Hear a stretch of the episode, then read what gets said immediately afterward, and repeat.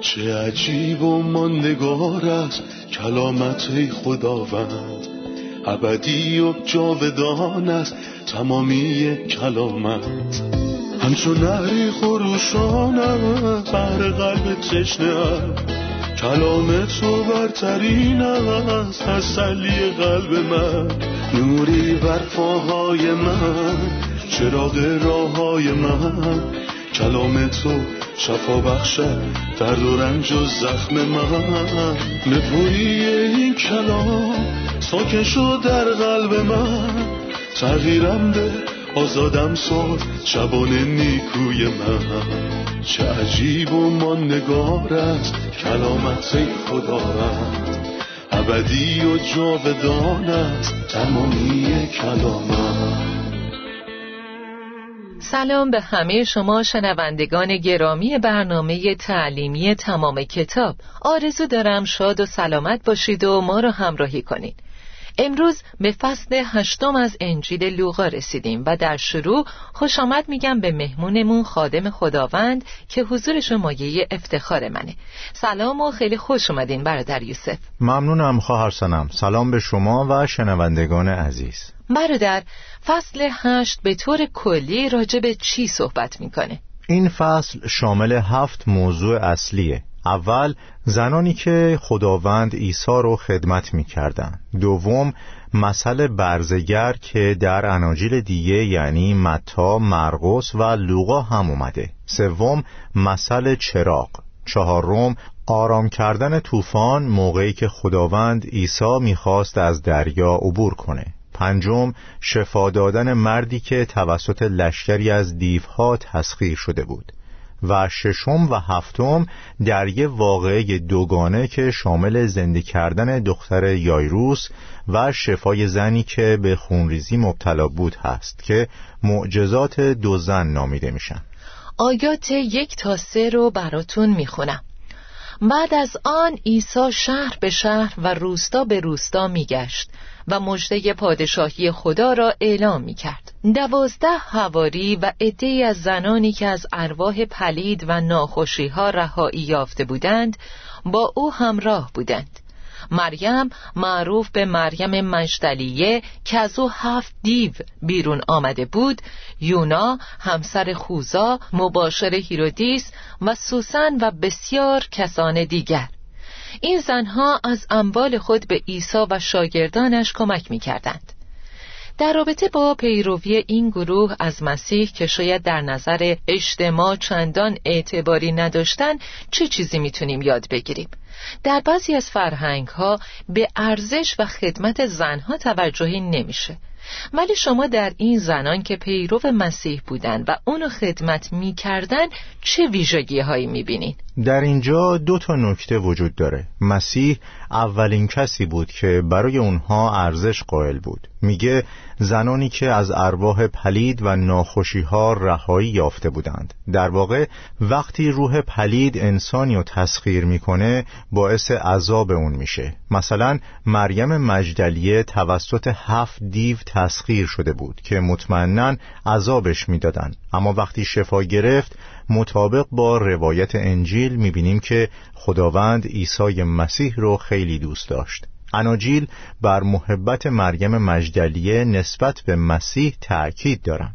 نکته اول این که مسیح به ما خدمت می‌کنه پس ما هم اونو خدمت می‌کنیم.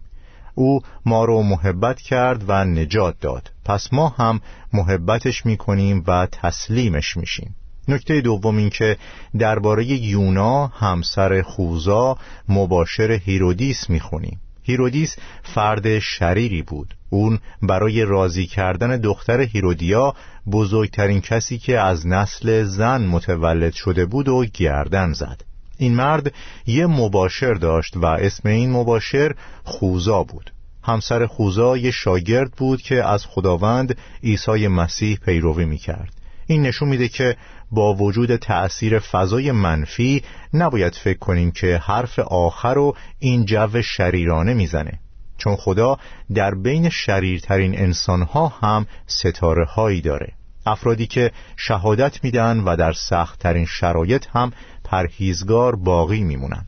در روزهای ایلیایی خداوند به ایلیا فرمود اما در اسرائیل هفت هزار نفر را باقی خواهم گذاشت. پس ما باید خداوند رو محبت کنیم و خادم او باشیم. پس افرادی از دربار هیرودیس مسیح و پذیرفته بودند و همینطور در دوره پولس بعضی از اهالی خانه قیصر هم مسیح رو پذیرفتند. ابدیت نشون میده که از هر طایفه و قوم از هر ملت و زبان اطراف تخت پادشاهی خواهند ایستاد. درسته. اونها نه تنها نجات پیدا کردند بلکه همونطور که در کارهای رسولان سیزده می‌خونیم مناهم که با هیرودیس پادشاه بزرگ شده بود خادم مسیح بود. یعنی کسایی رو می‌بینیم که نه تنها نجات پیدا کردند بلکه در جایی که انتظارشون نداریم خادمان مسیح هستند. به موضوع بشارت رسیدیم. آیه یک درباره چگونگی حرکت مسیح صحبت می‌کنه. بعد از آن عیسی شهر به شهر و روستا به روستا میگشت و مژده پادشاهی خدا را اعلام می‌کرد مسیح ساکت یا بی حرکت نبود و همینطور در ادامه میگه و اعمال نیک انجام می‌داد و همه کسانی را که در اسارت شیطان به سر می بردند رهایی می بخشید. چطوری این کار مسیح می‌تونه ما رو تشویق کنه؟ همونطور که در آیه یک میگه اول این کار رو با پاهای خودش انجام می‌داد و هیچ وسیله نقلیه یا حتی اولاغی نداشت. او قبل از واقعه صلیب سوار بر اولاغی به اورشلیم وارد شد تا نبوت تحقق پیدا کنه. ولی مثلا در یوحنا چهار شش کلام خدا میفرماید عیسی که از سفر خسته شده بود.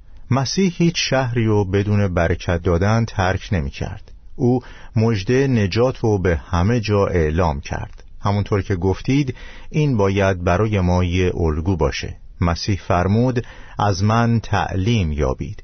ما از او درس مهربانی و فروتنی و همینطور سرسپردگی در خدمت رو یاد می‌گیریم. یعنی عیسی بدون وقفه بشارت می‌داد. برای همین در مسئله بعدی می‌خونیم که میگه برزگری که برای بزرف شندن بیرون رفت. نظر شما راجع به این مثل و نتیجه چیه برادر؟ بذرها کلام خدا هستند. پس تغییر ناپذیرند و هیچ کلامی بجز کلام خدا نمی‌تونه نجات بده. اما مشکل فرق بین زمین هاست در ارمیا چهار سه میگه مزارع شخم نخورده خود را شخم بزنید. بذرهای خود را در میان خارها نپاشید. ما باید از سنگلاخ ها خلاص بشیم چون مانع شخم زدن زمین میشن. زمین نباید مثل جاده باشه که پرنده ها کلام و بدزدن. همینطور باید خارها رو هم از بین ببریم. اینها مراحلی هستند که باعث میشن یه شخص میوه بیاره یا میوه نیاره. امروز اگر صدای او را بشنوید مانند ایامی که سرکشی کردید تمرد نکنید.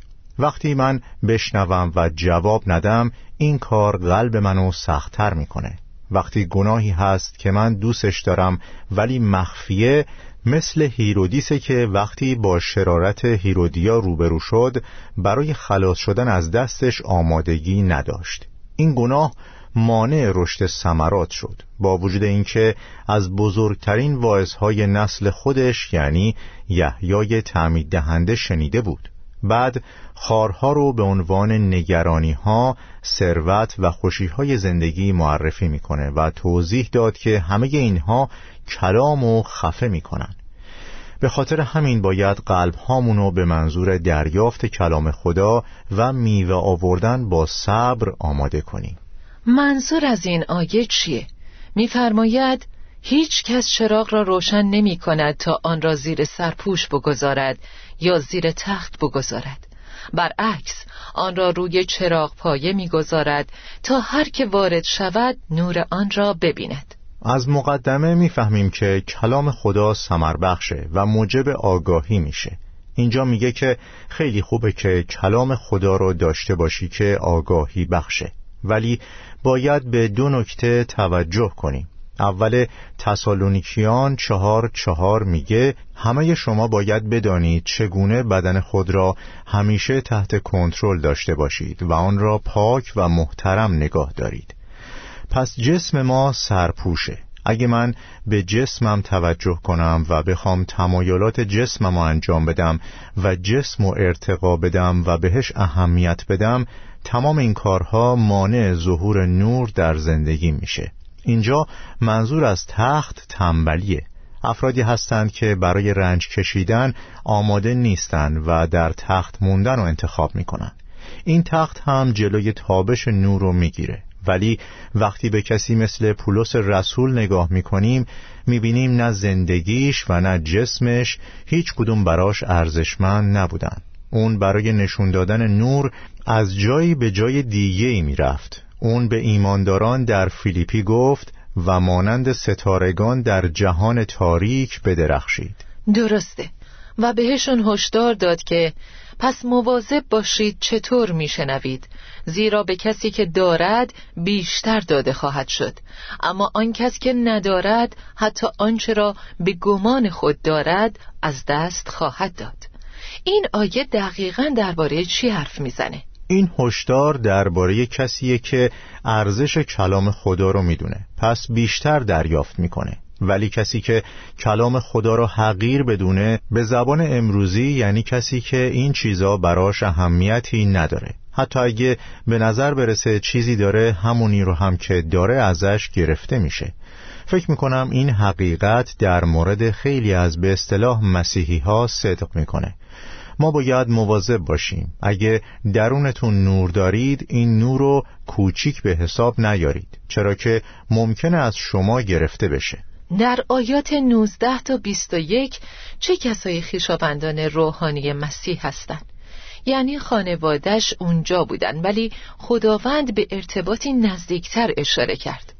عیسی پاسخ داد مادر من و برادران من آنانی هستند که کلام خدا را میشنوند و آن را به جا میآورند. توجه کردید که به پدر من اشاره ای نکرد چون عیسی تنها یه پدر داشت و ما هم یه پدر داریم.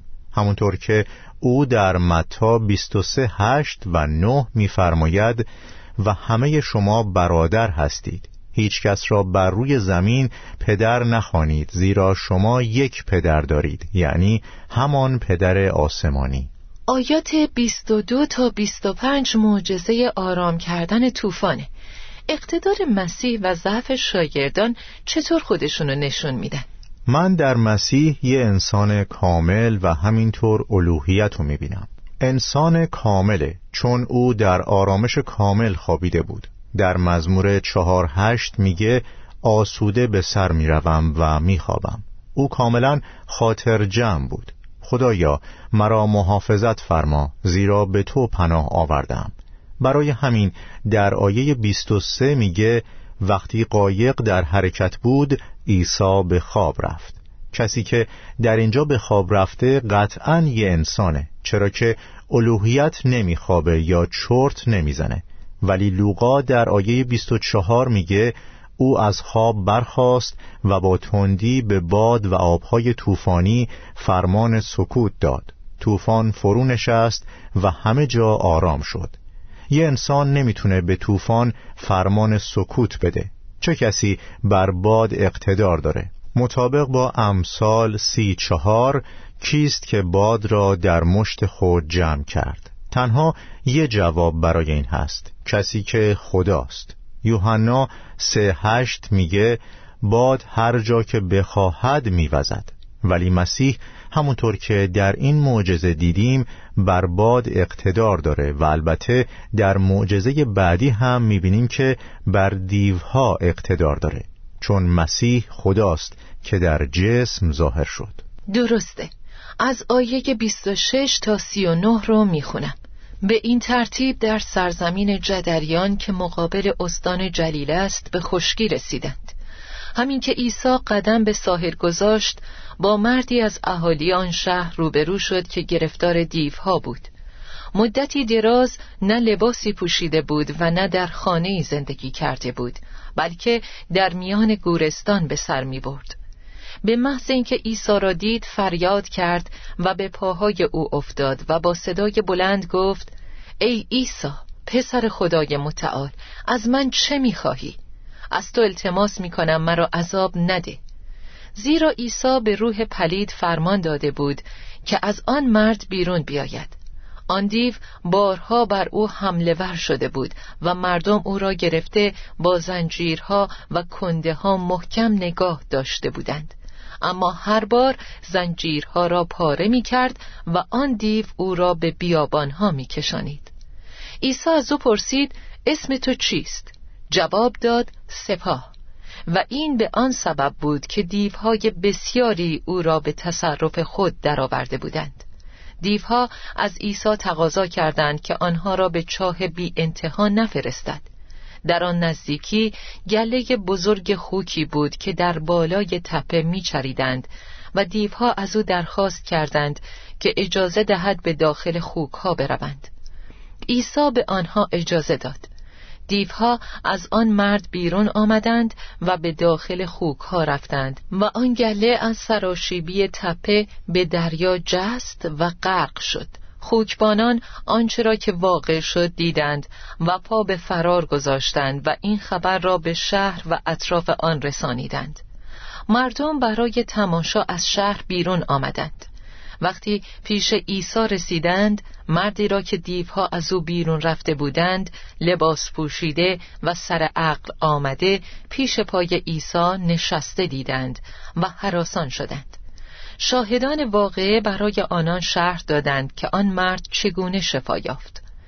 بعد تمام مردم ناحیه جدریان از عیسی خواهش کردند که از آنجا برود زیرا بسیار حراسان بودند.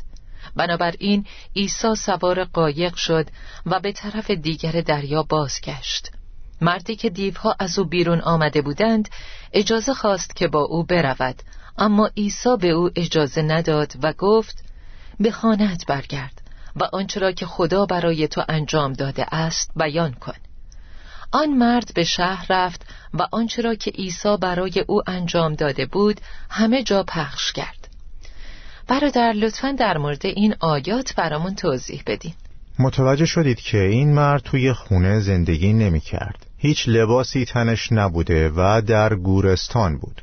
اون مرد داشت زندگی می کرد اما زندگیش بیشتر طعم مرگ داشت تا زندگی مسیح رسید و کارهای رسولان ده سی و هشت میگه اعمال نیک انجام می‌داد و همه کسانی را که در اسارت شیطان به سر می بردند رهایی می بخشید.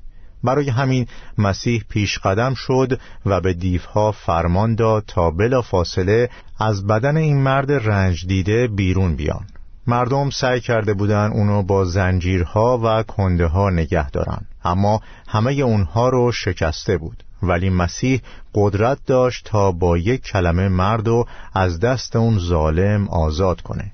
در لوقا سی و پنج می‌خونیم که بعد از برهنگی پوشیده شد و بعد از دیوانگی عاقل شده و پیش پاهای مسیح نشسته بود. این توصیفیه که انجیل لوقا رو متمایز می‌کنه. چون بارها و به خصوص در انجیل لوقا درباره پاهای عیسی خوندیم. زن گناهکار با اشکهاش پاهای عیسی رو شست. این مرد پیش پاهای عیسی نشست.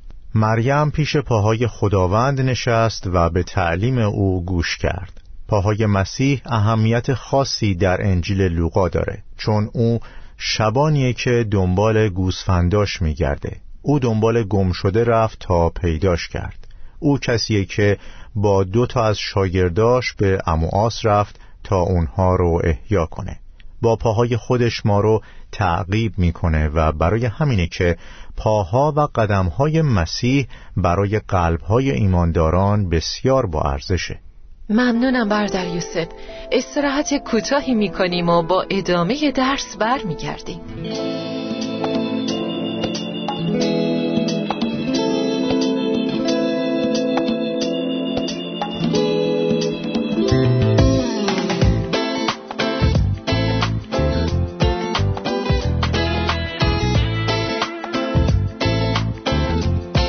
برادر یوسف در آیه چهل و دو میگه زیرا دختر یگانهش که تقریبا دوازده ساله بود.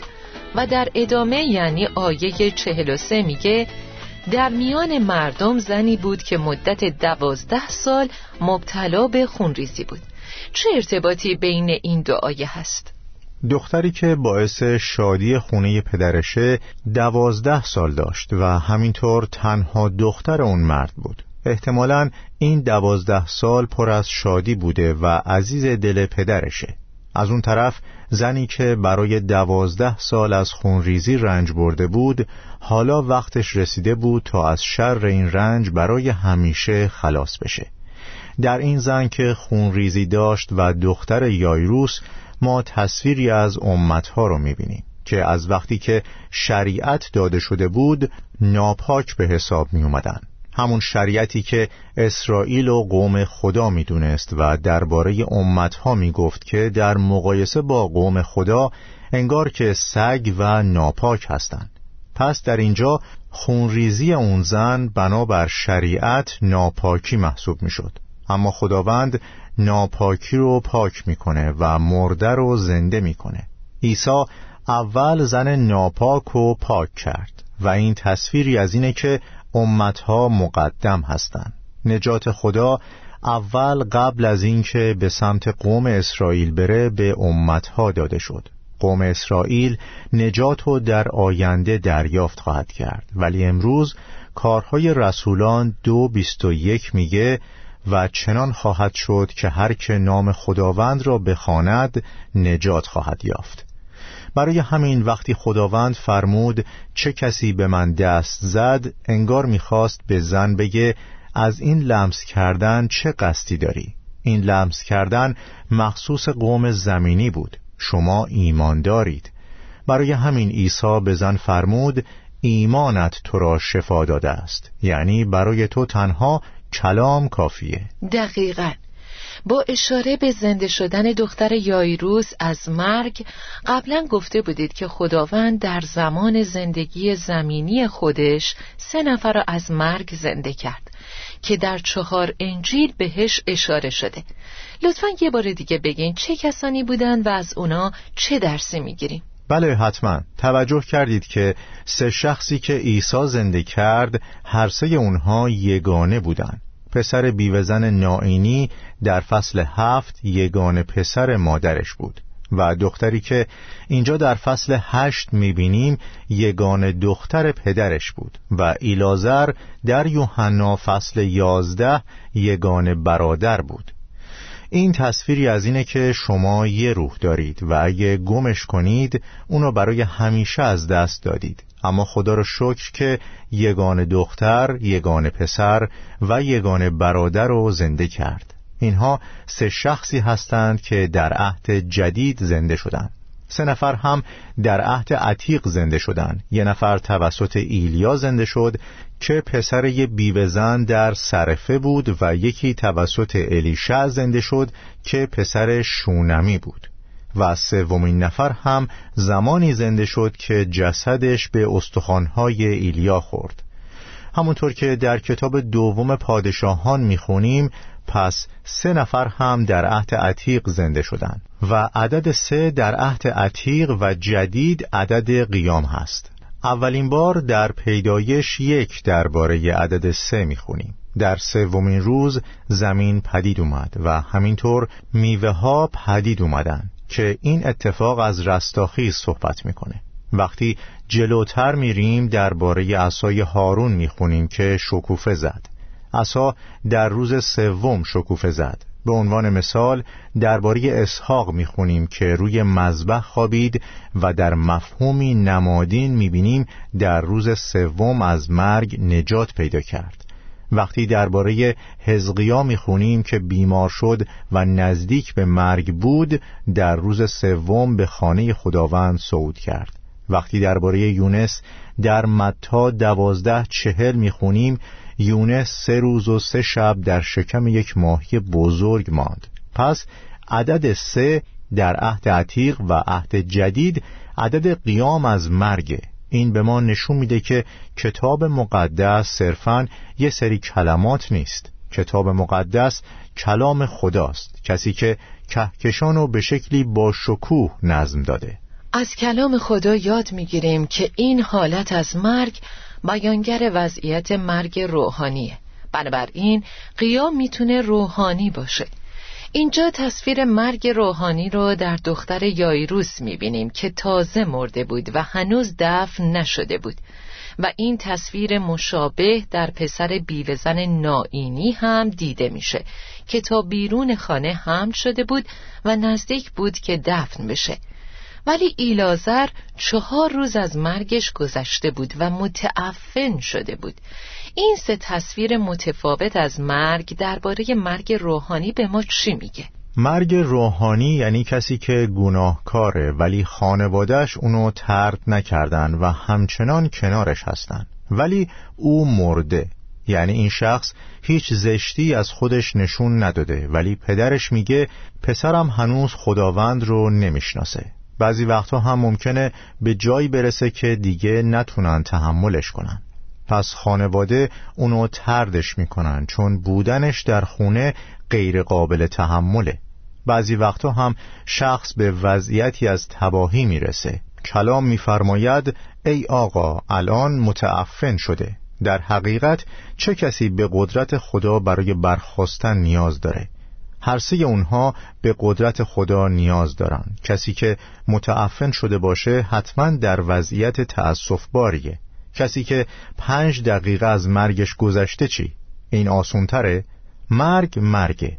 خواهر سنم بعضی از افراد این موضوع رو به چیزهای دیگه ربط میدن. میگن وقتی خداوند برگرده شاید بعضیا روی تختهاشون باشن. شاید دارن آخرین نفسهاشون رو می‌کشن که خدا میاد. در حالی که خانوادهش اطراف تختش گریه می‌کنن.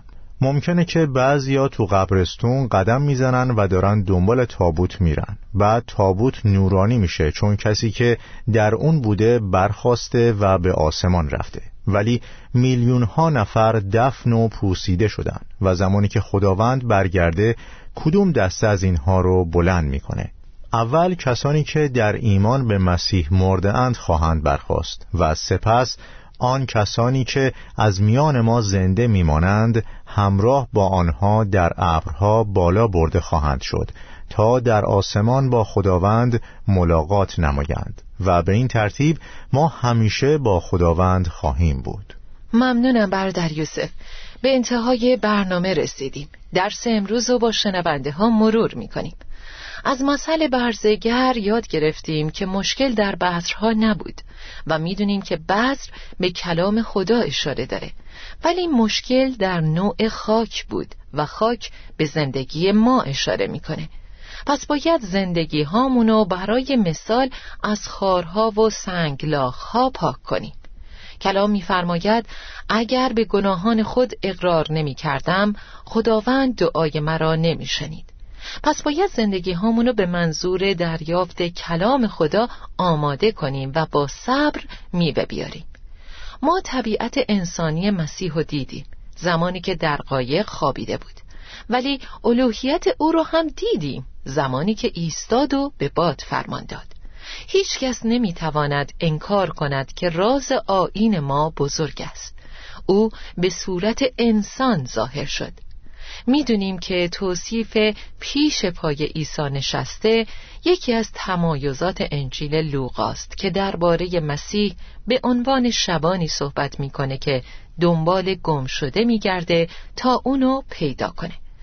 ممنون بردر یوسف. خدا بهتون برکت بده. آمین. خدا به شما هم برکت بده. آمین. عزیزان هر موقعیتی از مرگ روحانی و فساد اخلاقی که باعث رنج شماست هرچی که باشه مسیح قدرت داره که شما رو بلند کنه. می‌تونه در شما شخص جدیدی خلق کنه. این کاری بود که با ایلازر کرد. مسیح قبل از اینکه روح رو به او برگردونه بدن جدیدی براش خلق کرد. بله مسیح می‌تونه از شما شخص جدیدی خلق کنه و دوباره متولد کنه. شما حیات خدا رو دریافت خواهید کرد و شخص جدیدی در مسیح خواهید شد. کسی که با مسیح متحد است حیاتی تازه دارد. فقط در صورتی که با همه گناهان شرارتها، تقصیرات و گمگشتگیتون به حضور مسیح بیایید و ایمان داشته باشید که مسیح این قدرت و توانایی رو داره که در شما شخص جدیدی خلق کنه. تا برنامه بعد و درسی تازه خدا با شما. چه عجیب و ماندگار است کلامت خداوند. ابدی و جاودان است تمامی کلامت. همچون نهری خروشان است بر قلب تشنه کلام تو برترین است تسلی قلب من. نوری بر پاهای من چراغ راه های من. کلام تو شفا بخشد درد و رنج و زخم من. نپوری این کلام ساکن شد در قلب من. تغییرم به آزادم ساد شبان نیکوی من. چه عجیب و ماندگار است کلامت خداوند ابدی و جاودان است تمامی کلامت